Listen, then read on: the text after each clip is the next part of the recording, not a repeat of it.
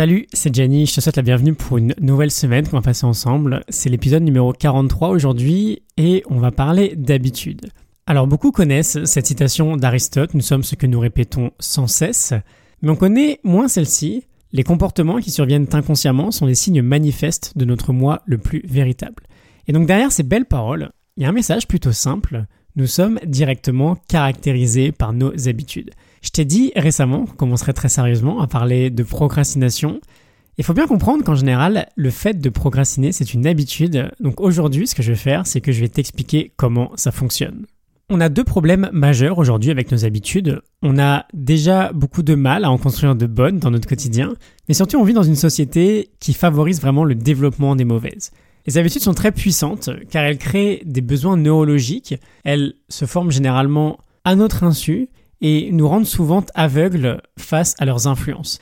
Et ça t'est peut-être déjà arrivé, mais c'est très facile aujourd'hui, en à peine quelques semaines, de par exemple te retrouver fumeur, alcoolique ou accro au jeu sans quasiment te rendre compte de rien, mais du coup également de découvrir par exemple une nouvelle distraction, d'y succomber euh, les premières fois, et de te mettre à procrastiner sur le long terme, notamment à cause de ces distractions. Et si on veut commencer à contrer ce type de problème, c'est-à-dire de bah, réussir à installer des bonnes habitudes et lutter contre le développement des mauvaises, on doit absolument savoir comment elles fonctionnent d'un point de vue neurologique. Et la théorie autour de ça, c'est pas si compliqué. Ce que montrent les chercheurs et les psychologues, c'est qu'une boucle en trois étapes caractérise nos habitudes. La première, c'est le signal, c'est un indice, un déclic qui va indiquer à notre cerveau de se mettre en mode automatique. C'est ce qui va déclencher notre habitude. La seconde, c'est la routine, c'est l'habitude en elle-même, le comportement que nous exécutons. Ça peut être physique, mental, émotionnel. Et la troisième étape, c'est la récompense. C'est ce qui va indiquer au cerveau que cette boucle-là, elle mérite d'être tenue. Donc en théorie, c'est pas beaucoup plus compliqué que ça. On va voir un exemple de la vie de tous les jours.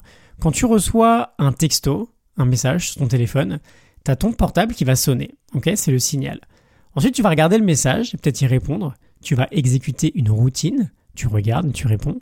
Et enfin, tu vas ressentir une récompense. Tu vas apprécier d'avoir satisfait ta curiosité ou peut-être d'avoir eu un contact social, un lien avec une autre personne. Et ce bénéfice-là que tu vas en tirer, cette récompense, c'est précisément ce qui va dire à ton cerveau que euh, bah, c'était super sympa que tu lises et que tu répondes à ce message quand ton portable a sonné, quand il t'envoie une notification.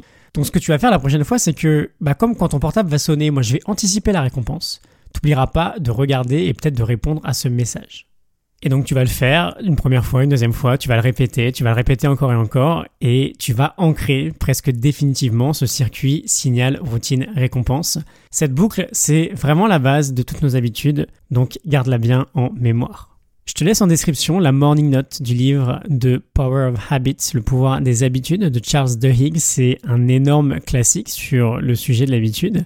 Je te souhaite une excellente semaine et bah, je te dis à demain pour un prochain épisode. À demain. Salut.